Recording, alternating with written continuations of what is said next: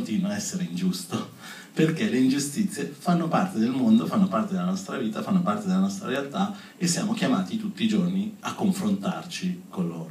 Confrontarci o ignorarle. È quella la scelta che fa la differenza. Ovvero siamo chiamati sempre a fare anche delle scelte quotidianamente.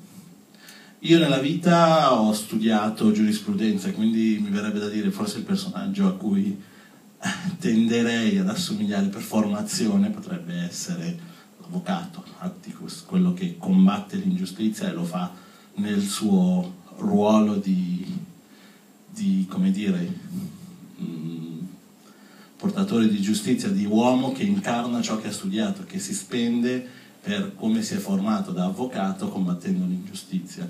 Però non è soltanto questa la modalità per affrontare le tematiche con cui veniamo in contatto tutti i giorni.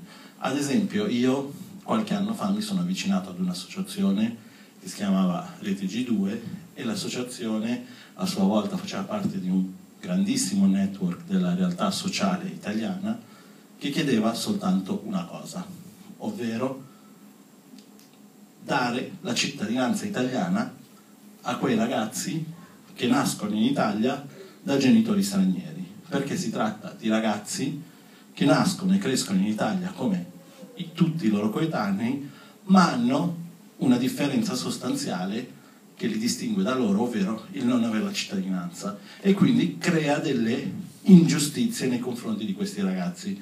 Tra l'altro c'è qualcuno di voi che è nato e cresciuto in Italia e non è cittadino? Nessuno? Tutti i cittadini italiani?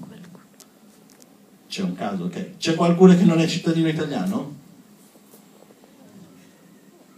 Ah, ce ne sono un po' di timidi stranieri che si vergognano a dirlo, eh.